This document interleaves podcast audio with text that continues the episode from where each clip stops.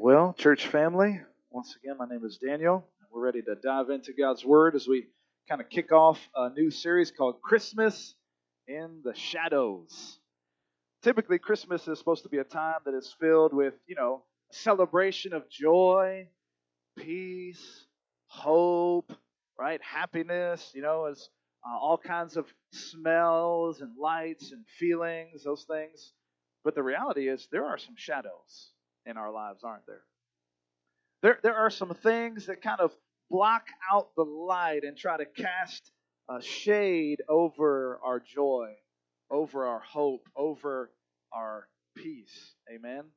Maybe for you, these shadows are illness, the loss of a loved one, divorce, loneliness, addiction, depression, wrestling with a number of, of different issues, relationship tension, and these shadows just kind of come. And, um, and, and how is God working in the midst of the shadows? Because as these shadows come, their intent is to steal our joy, amen? To steal our hope, to steal the peace that God wants to give us. And uh, as we think about that very first Christmas, often uh, we, we tend to sterilize it a little bit. You know what I mean? As as as uh, little baby Jesus you know, lay in the manger, and, and sometimes we sing that song, right? No, no crying he makes. I don't know about you. Jesus was fully God and fully man, and I never met a baby that didn't cry. I met some crying babies in my time, and um, and so I don't think baby Jesus was just everybody. You know, Mary was just there, all happy and everything. I mean, they they were born most likely. He was born most likely in a in a stable around farm animals. And I don't know about you, but if you ever been in a stable where some farm animals were, can I just tell you the smell was was not quite like a Yankee Candle? I mean, it punches you in the face. You know, I've been I've been into some open air stables where they got like four doors, and you still go in there, and manure just kind of hits you, just bang. And so there were some shadows over that first Christmas, and, and I find that I don't know about you, but I find that encouraging because um, when the shadows come in my life, I know that Christ is there in the middle of it. Amen. And how many of you are glad that in the midst of the shadows that you have, how many of you know that, man, a shadow has never hurt anybody? Unless you were shadow boxing. But a shadow has no power to hurt you. How many of you know that the light is still shining? There's just something that's obstructed my view. But as the Bible says, Christians, as believers, says we don't walk by sight. No, it says the righteous or the just will live by faith knowing God is still there, even though I can't see Him, even though something is blocking my view from what God is doing in my life right now, even something is blocking my view from my relationship with God, or maybe I just don't feel as close to God as I normally do.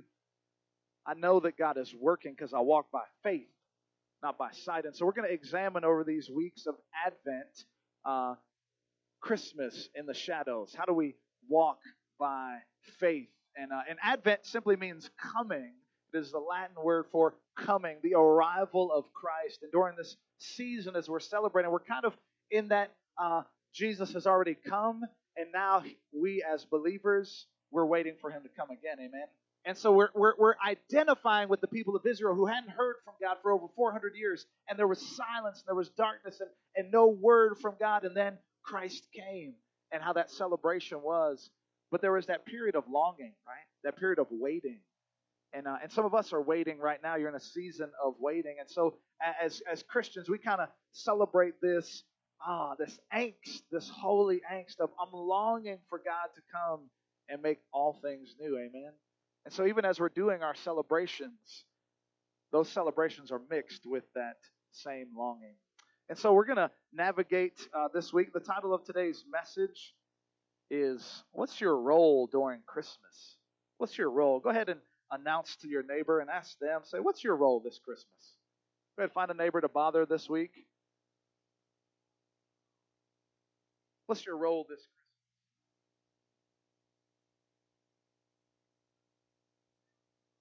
You know, we all have different roles, right? You have different roles in your family. You've got parental roles, you've got a sibling role, you've got child roles, you got grandchild and grandparent roles, and maybe some of you those roles were more pronounced this this week as you were at Thanksgiving, and maybe you know you know how it is. Sometimes you kind of revert back. You know, sometimes adults we revert back to being kids and we're around uh, all the other folks. Uh, how many of y'all grew up eating at the kids' table at a Thanksgiving or Christmas? Can I get a shout out for the kids' table people? Right? Yep. All right, good. Hands down. I don't know if people still do that. Um, if they still do the kids' table and the adults' table, we had to reenact that. I just I was thinking about my kids, and I was like, my kids haven't uh, lived until they sat at the kids' table, and so they, they need to have this experience. And so we made sure there was a kids' table at Thanksgiving for them and, and a cousin to sit at. And uh, my kids take up their own table in and of itself, but uh, you know uh, that's that's a different story. But uh, there are different roles on a team. There's different roles, right? Right. You got the quarterback, and then you got um, receivers, you got running backs, and that's just the offensive folks on one team in the game of American football. Then you got the defensive team. You got linemen. You got uh, different ends. You got, I mean, you got all different roles, and, and the linemen don't do what the cornerback does, and they don't do what a tight end does. It's all these different stuff. And in basketball, there are different. You got the, the point guard who brings the ball up. You got a shooting guard, and you got a small forward or a power forward. You got a center, and they all have different roles, and they have to operate in different ways. And there are different roles at your job, right? You're not always the boss. Sometimes that gets our nose has been out of shape because we got to play a different role in our job and we have to take orders and we don't like the way somebody else does it. They're all different types of roles. And as we head into Christmas, we're in this Advent season, I want to ask, what is your role during this Christmas? Because the world would tell us our, our role is to uh, shop, right? Uh, the world would tell us our role is, is to uh, do as many events as humanly possible, right? You got to go to enough Christmas parties, kids' Christmas parties, kid uh, work Christmas parties, and all these sorts of stuff. There are all these different roles, and maybe a, a role that our world would tell us you got to eat and eat and eat and eat and eat and eat some more, and you got to have some Christmas cookies because Lord knows this it's not Christmas if there's no Christmas cookies, right? And uh, I mean that's the way I feel about it, just personally, but um, and so there are these different roles. And so, what is your role? And I, I brought with me here. This is from our kids' academy play. A little a little prop for us here as we think about the uh, manger scene, right? Little baby Jesus here, and um, and and there are different characters. There are different roles in the Christmas story, right? And today I want to talk to you about a character in the story who, who, who I would like to say is kind of the unsung hero of the Christmas story. The person that actually is in the shadows, they don't get a whole lot in the spotlight. But they fulfilled God's role, God's plan, and God's purpose. And, and some of us, hey, can we be honest? Sometimes what's causing strife in our life is because we're not willing to play the role God has given us. We want to be center stage. We want to take the role because, you know, uh, praise God for some of the different, um, you know, creche scenes, manger scenes, and usually, hopefully, Jesus gets center stage, right? And then you got the cast of characters. And in order for your life and my life to work right, guess who's got to be center stage? Jesus. And we've got to learn how to play our role that He gives us our role in His plan, our role in our relationships, and we've got to learn what is our role, and that is to play the background to the greatest person ever. And so, as we look, as we examine the uh, manger scene here, you have Mary, right? Mary, the mother of Jesus, she gets a lot of publicity. She has a good role in the story, right? And and as we're thinking about Christmas plays, right? And, and again, the kids are going to do theirs, and uh, some of you have been to some Christmas plays before, right? Some are better than others right? Most of the time, they're usually funny. I sent a message to our children's director, Miss Amanda Cruz, and to our academy director, uh, Miss Karen Dickerson, because I saw on social media this week um, a kids' play where uh, somebody said they accidentally uh, they had pyrotechnics in a kid's Christmas play, and someone accidentally put outdoor fireworks where they were supposed to be indoor fireworks. And um, I don't know about you, but I never heard of indoor fireworks, anyways. And so uh, so anyhow, so all these kids are doing their Christmas plays, and then they light the pyrotechnics, and man, the fireworks just go off, and it's mayhem in there. It's crazy. I don't know if anybody got hurt, and I probably shouldn't have been laughing at it, but I was. And um, I just have to ask the Lord to forgive me, and don't don't look so spiritual at me right now, because I know you laughed at some things that you haven't been supposed to be laughing at. But there are different characters, right, in the Christmas plan. So you got Mary, and Mary has these different parts. She's the mother of God, and, and man, she's she gets to sing a beautiful solo, right? Then you've got the angels, right? And the angels just make this awesome appearance. Man, powerful, bright, shining light. They they appear to the shepherds, they appear to Mary, they appear to Joseph, and they've got these different roles, and they pronounce things and they announce things. They have different roles. And, and then you've got the shepherds, and the shepherds get to get to talk and they get to do this stuff and they get to go then proclaim the message of Christmas. They, they, they come visit Jesus and then they go back to their village and they start pronouncing, hey, the Messiah is here, the Son of God is here, all this stuff is going on. So they've got a big role. And then you've got the wise men, the magi, and, and they come probably historically later. Uh, so they're not necessarily in that same scene, but you know, so we're talking about the Christmas story. And, and they come and they bring gifts and they bring worship and they've got a major role. They've all got these speaking parts.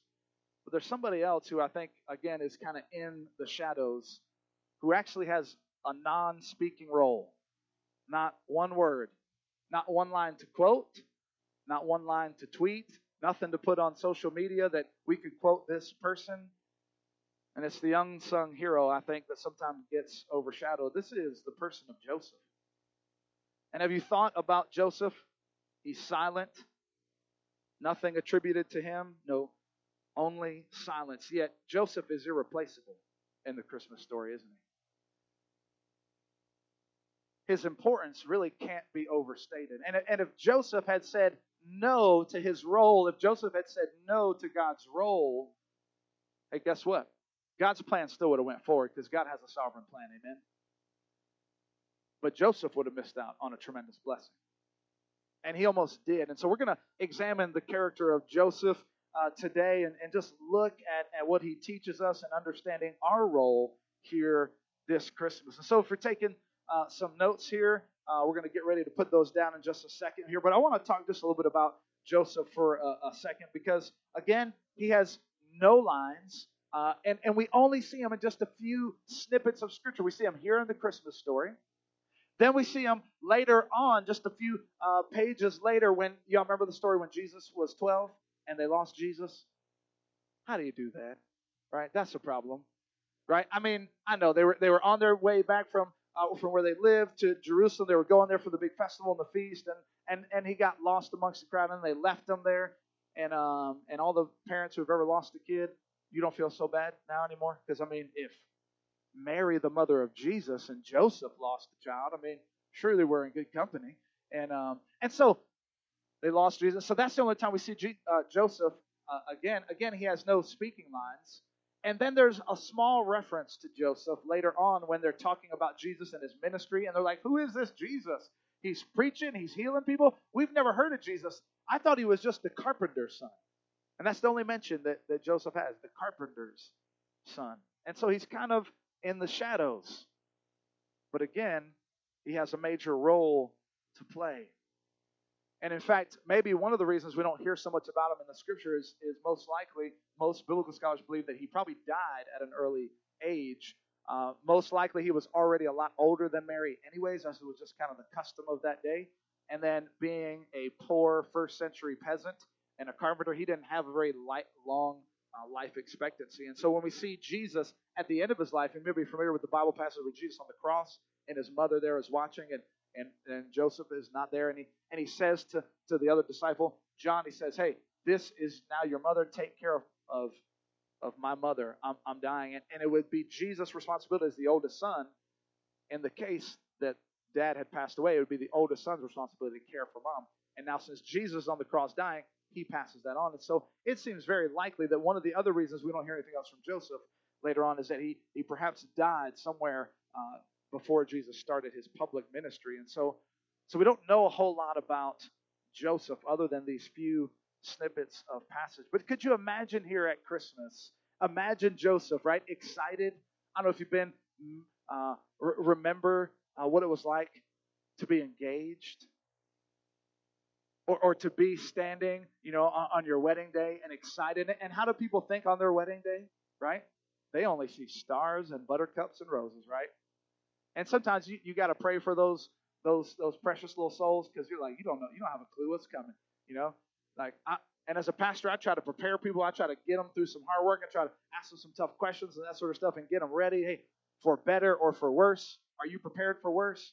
You know, in sickness and in health, are you prepared for a lot of sickness in, in your life? You know, because but they're just standing there with, with stars in their eyes thinking, oh, they'll never do anything wrong. Oh, their breath will always smell lovely. Oh, he'll never pass gas. Oh, oh, they'll never, we'll never have an argument. Oh, oh, Christmases are going to be wonderful. You know, I mean, they're just stars in their eyes. And so I imagine Joseph and Mary stars in their eyes, and then Mary shows up pregnant. Could you imagine how Joseph felt? Could you imagine the betrayal, right? Could you imagine? Man, I was I was I was planning our future and I'm working hard as a carpenter day and night. I'm getting our home ready and you go and cheat on me?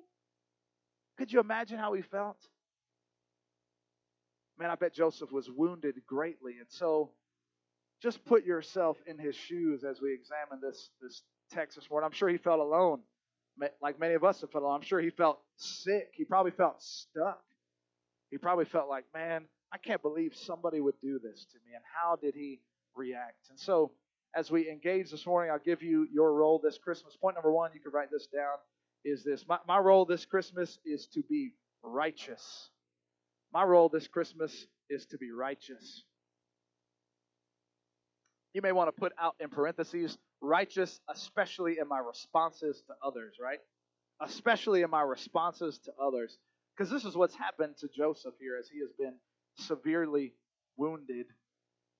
God is calling you. Your role is to be a righteous son or daughter, to be a righteous husband or wife, to be a righteous grandparent or great grandparent. Your role is to be a righteous employee. Your role is to be a righteous teenager, just and upright, to be a righteous son or daughter, to be a righteous teammate to those who play on your baseball team or your football team or basketball team, to be a righteous student, especially in your responses. Look, back at the text. Let's examine what's going on here in Matthew chapter 1, verses 18. It says, Now the birth of Jesus Christ took place in this way. When his mother Mary had been betrothed, right? That's that's a uh, an archaic word for engagement, and in Jewish culture, in first century Jewish culture, a betrothal was a more serious engagement. It was very similar to our engagement, but but a betrothal actually, uh, because it carried more weight, there was actually a divorce process uh, in this, and, and which is what we see later as as Joseph has a mind to divorce um, Mary. Uh, but so this is a this is engagement plus some, if you will.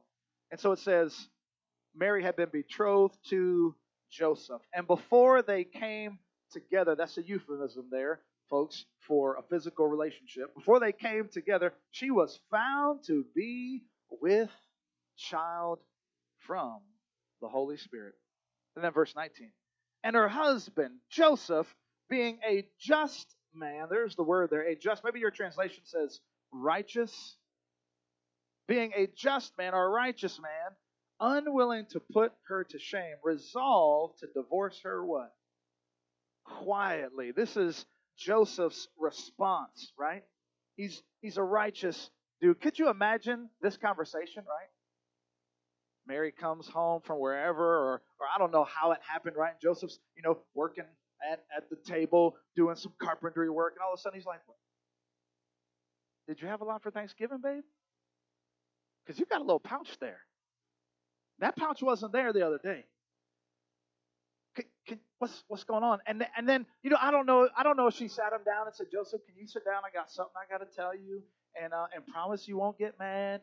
And uh, you know I, I don't know how that went, but I could just imagine Joseph's reaction as a guy, right? Mary says, I'm pregnant. And Joseph loses his mind, right? Tosses over a table. I don't know what he does, yo. And, and then she says, But I promise there's no other man. It's from the Holy Spirit. Like that just made it better for Joseph, right? Really, babe? Do you think I'm a moron? First of all, you're going to cheat on me and get pregnant, and now you're going to blame it on God? Real creative story, Mary. Oh my goodness. This is this is some daytime TV talk show stuff. There are four men, and we're going to get a paternity test, right? And then, and then somebody's going to fight over it, and and and and the claws are going to come out, and and I mean, really, the Holy Spirit? That's the best excuse you got, Mary. I could just imagine how Joseph is feeling, wrestling with the betrayal, wrestling with being hurt. By the way, it is true. And by the way, we do believe in the virgin birth. Joseph was not Jesus' biological father, it was the Holy Spirit. The Holy Spirit had placed the baby Jesus inside of her womb, and how he did that is beyond my comprehension. But, but that's where we get that Jesus is fully God and fully man, incarnate, God in flesh, 100% God, 100% man. And so his father was biologically speaking, not Joseph. But notice Joseph's reaction, right? He could have reacted in a couple of different ways here. Look again back at verse 19. Notice what it says. Her husband Joseph, being a just man, a righteous man, and unwilling to put her to what? Shame. Oh man, when somebody hurts you, what's our first reaction? I'm going to hurt them back. See, Joseph could have easily said, It's off. By the way, do you know that adultery, cheating, pregnant, pregnancy out of wedlock is punishable by death? Wait till I tell the community elders. Wait till we bring you before the whole village and have you stoned, you nasty little tramp. Right? Could have said that. Could have said that. And listen, he has not heard from the angel yet. 18 and 19, verses 18 and 19, he hasn't heard from the angel yet. And it still shows what kind of man, what kind of integrity, what kind of God fearing man Joseph was. That he responds righteously, that he doesn't hurt others when he himself has been hurt. And how many of us wrestle with that, especially at Christmas time, right? When you get wronged, when someone betrays you, when someone hurts you, how do you respond? Can I just get you to prepare for that now if you didn't already deal with it this past week at Thanksgiving and old wounds were brought up from family members because they said this, they said that to you, this sort of thing happened, they didn't speak to you. How do you respond? Do you respond righteously? When a coworker, when a classmate, when a teacher wrongs you, do you respond righteously? This is how Joseph responded. Or how about this? How about when your plans get shattered? Can we just say that a lot of Christmas plans get shattered? Right? You weren't anticipating a Christmas like this. Now all of a sudden you're by yourself and you're like, God, why would you do this? God, where are you? I can imagine Joseph's prayers. God, I, I thought I did everything right. I've been a faithful, fearing man of you. I've gone to the to the temple and I've, I've put my sacrifices and my tithes in. I've gone to the synagogue and I've learned the Torah and I've read your word. And this is what I get? Why didn't you warn me, God, about this adulterous little Mary? God, what, what's going to happen? Our whole plans are wrecked. He's been preparing this home. Now he's going to be ashamed.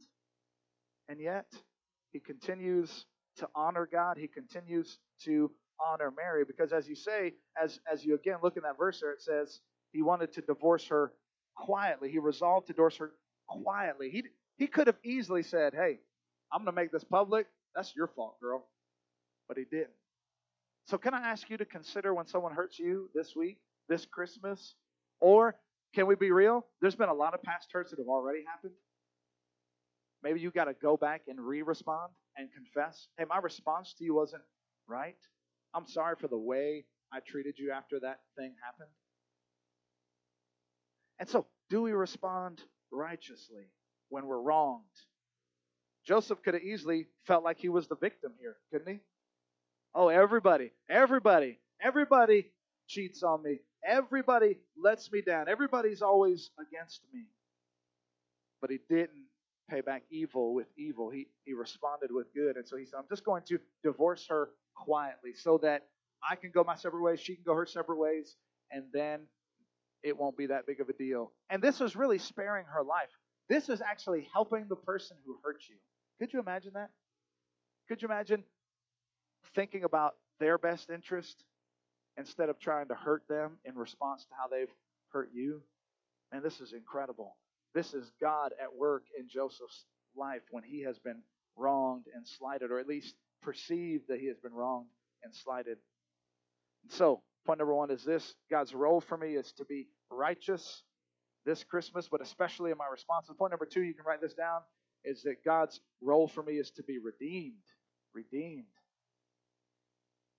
Redeemed means bought back, purchased back, rescued. To be redeemed. Why do we need to be redeemed? Because if you look at point number one, can I just help you all a little bit? Ain't none of us been righteous perfectly, right? And because none of us have been righteous perfectly, we all need to be redeemed for our past mistakes, for the regrets, for the things we've said and done. You need to be redeemed, sir. You need to be redeemed, ma'am. Teenager, you need to be redeemed. Grandparent, you need to be redeemed. Single person, you need to be redeemed. All of us need to be redeemed because we haven't been righteous. And I love how the angel comes to Joseph and clears up the, the confusion, but then tells him the reason for what's going on here, the real reason for Christmas. Look with me at the text in verse 20. It says this But as he considered these things, could you imagine Joseph, right, just sitting on his bed, twirling his thumbs, maybe punching something, right? You know how us men do, right? Dealing with our anger, we got to hit something, we got to take it out on something. Maybe he carved the daylights out of a table, right? But as he considered these things, behold, an angel of the Lord appeared to him in a dream, saying, Joseph, notice what he calls him here, son of David. This is a hint to the fact of our redemption because Joseph was from the house of David, and this was to fulfill a prophecy that God had said hundreds, over 500 years and, and greater, that He said, I will send a Messiah, I will send a Redeemer, a rescuer through the line of David. In fact, the only other person who is called a son of David is Jesus. So, so this is an interesting greeting for Joseph. Son of David, do not fear to take Mary as your wife. I bet Joseph was like, What? What? No. And the angel continues to tell him, For that which is conceived in her is from the Holy Spirit. It was true. It was true, wasn't it? And now Joseph is, is grappling with that. And then it says the reason, the reason why all this is happening, that this is the Messiah. Verse 21 She will bear a son, and you shall call his name Jesus, for he will what? Save his people from their what? Sins. He will save his people from their sins. Every human being on this planet in 2019, in the first century, and any time before that, after that, in between of that, needs to be saved from their sins. You, sir, or ma'am, need to be saved from your sins. And there's only one Savior. There's only one person who has paid the penalty for your sins. His name is Jesus. And then it goes on. Verse 22 All this took place to fulfill what the Lord had spoken through the prophet. And this is a prophecy from the book of Isaiah, hundreds of years before Jesus was born. It says, Behold, the virgin shall conceive and bear a son, and they shall call his name Emmanuel. I don't know about you, but I was like, wait a second, somebody got that wrong.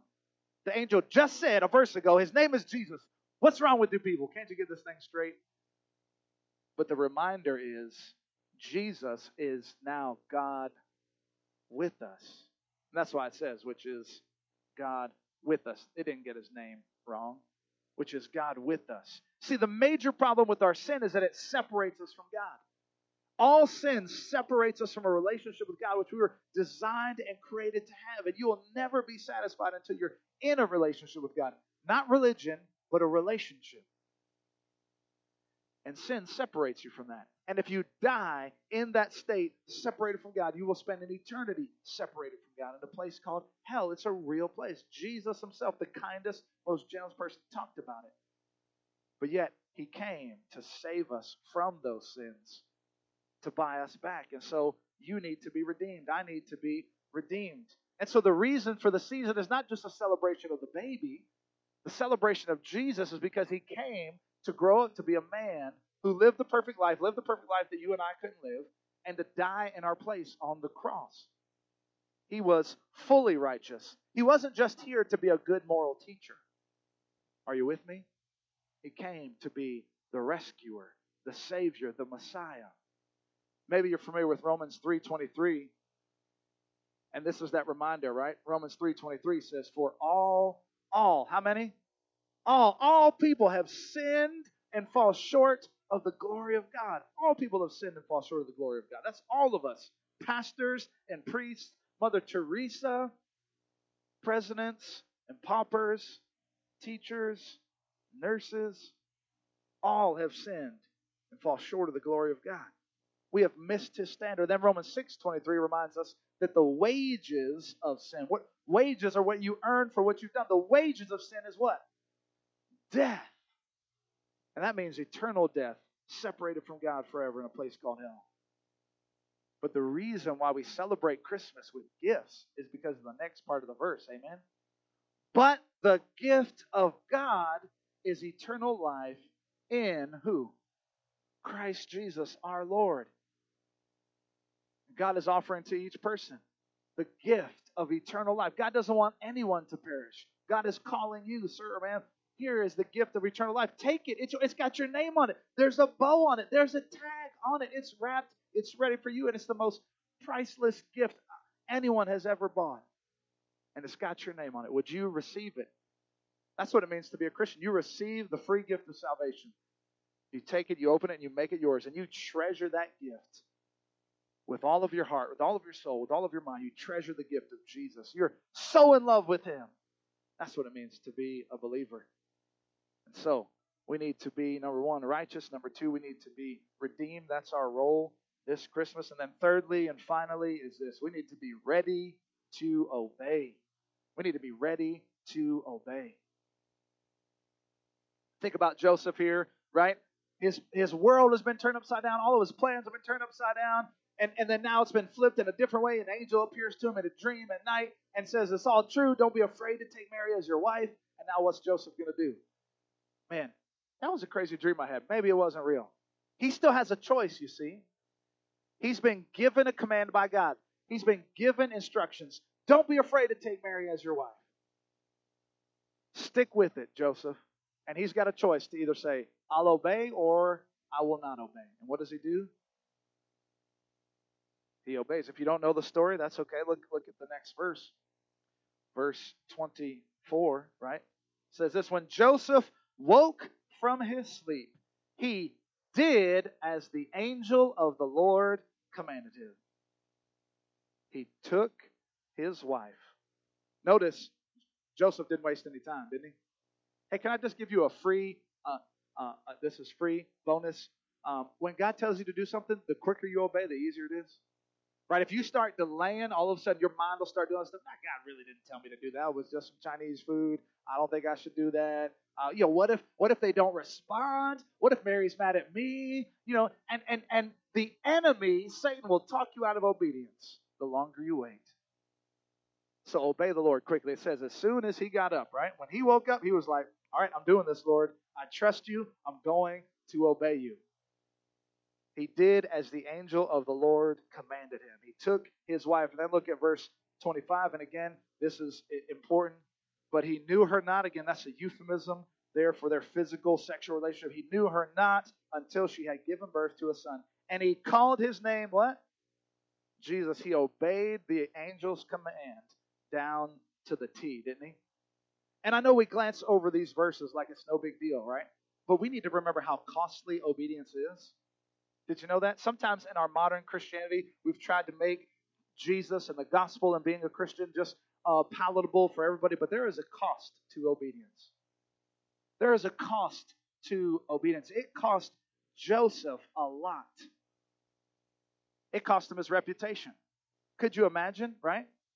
We all value our reputation. Everyone was going to know. They're going to be like, wait, wait, wait, wait. Mary, what's with your stomach? They're not fools. They can do math. They're going to be like, wait, you guys, you guys just got married. Where'd this baby come from? And they're going to be talking about Joseph up one side. You know how it is, especially small town. Y'all grow up in a small town, small school, and everybody talks about it. Like, oh, did you see? Did you see Mary, the tramp? Mary, not Lady in the Tramp, Joseph in the Tramp, right? And then they start to talk about Joseph. Oh, poor Joseph. Poor, lonely Joseph. He couldn't do any better than Mary.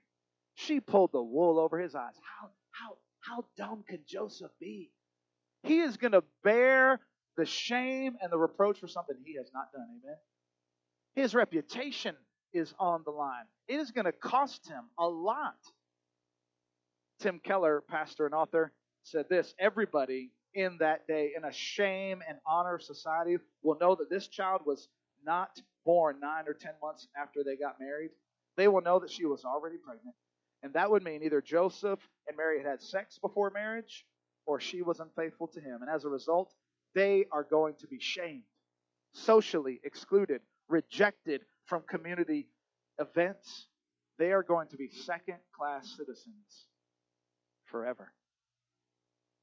See, there is a cost to our obedience. By saying yes to God, Joseph was saying no to everything he had ever worked for. His reputation in the community, right? People coming to him for their tables, for their chairs. All of a sudden, they stopped coming to his business. All of a sudden, they stopped coming to Joseph's carpentry shop. Why?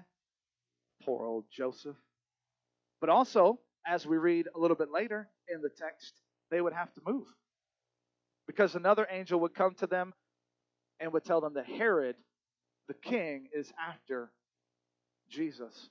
And now they're going to have to live in exile. They're going to have to be refugees and live in Egypt for a season. Could you imagine again how that's now trampled Joseph's plans? Now he's got to live in Egypt. He probably had a family passed down business, the, the, the Joseph of Nazarene carpentry shop that his great grandfather had, had started, and, and his grandfather had passed on to his father, now passed on to Joseph. Now he's got to close up shop and move down. His, his finances are now in risk. Everything is in risk. Why? Because he's chosen to obey God. So this is significant that he would bear this. His comfort, his safety. He was going to be hunted by Herod. And so he would also be raising a young man who was not his son. And I could imagine there was some tension there. But as we see, as we can tell from the limited biblical accounts, he taught him his trade because Jesus is referred to uh, as the carpenter's son, and, and he knew that. But also, it seems that Joseph taught him the scriptures, and, and he raised Jesus as his own. So here's all this stuff that Joseph sacrificed. Amen. And it cost him because obedience is costly. But can I tell you something else? That even though the cost of obedience is high, the cost of disobedience is even higher. The cost of disobeying God is much, much greater than obeying God. Imagine again if Joseph had said no, what all that he would lost out on. Yes, he had to suffer. Yes, it was difficult. Yes, he had to go to Egypt. Yes, he, he lost his finances and, and probably his his his uh his 401k or whatever he had, you know, his his meager little savings. Yes, he probably lost his home and he had to sacrifice all this stuff, but he was doing it in obedience to God. And how many of you know there's no greater sacrifice than the one that God has already made for us? And so anything we sacrifice is but tiny compared to that. And so, as we process this, how are you doing? Can I ask you that question? You're a seeker here. You don't know Christ. You don't have a personal relationship with Him. Can I just tell you, your first step is to be redeemed? That second point that you need to be redeemed. You need to be bought back. You need to engage in a personal relationship where you turn from your sin and you just embrace the free gift of salvation in Jesus. You trust Jesus as your Lord, your master, your boss, and your Savior. Maybe the, you're here today and you're kind of a stumbler. You're just kind of stumbling around in your faith trying to grow. Maybe, maybe obedience is where God is testing you at, and obedience is where you need to, to grow in despite the cost. You know it's going to be costly to live more righteously in front of your friends, but you don't want to do it. You don't want them to know you're a Christian. You don't want to think you're corny, right? Whatever it is, you're kind of keeping Jesus on the DL. You're unashamed of him. You come to church and that's cool, but you don't anybody know you go to church, right?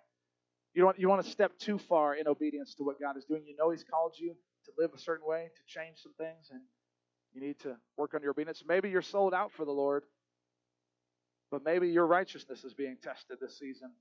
And maybe you're not going to be so easily offended when someone hurts you, right? Be them a close family member or someone in the in the Best Buy, the Walmart, the Kohl's, the Pembroke Mall, the Lynn Mall parking lot, right? and you were getting ready to turn into that spot, and you got your blinker on, and they just whip around the corner and pull into that spot? That never happened to any of y'all, did it? And you just said, Bless their little hearts. We respond with righteousness. Imagine how your home would change if you responded with righteousness. Imagine how your classroom would change. Imagine how your office space would change, right, if you responded with righteousness. And so, as we prepare to celebrate the Lord's Supper, I'm asking to ask that our, our men would come, make the Lord's table ready.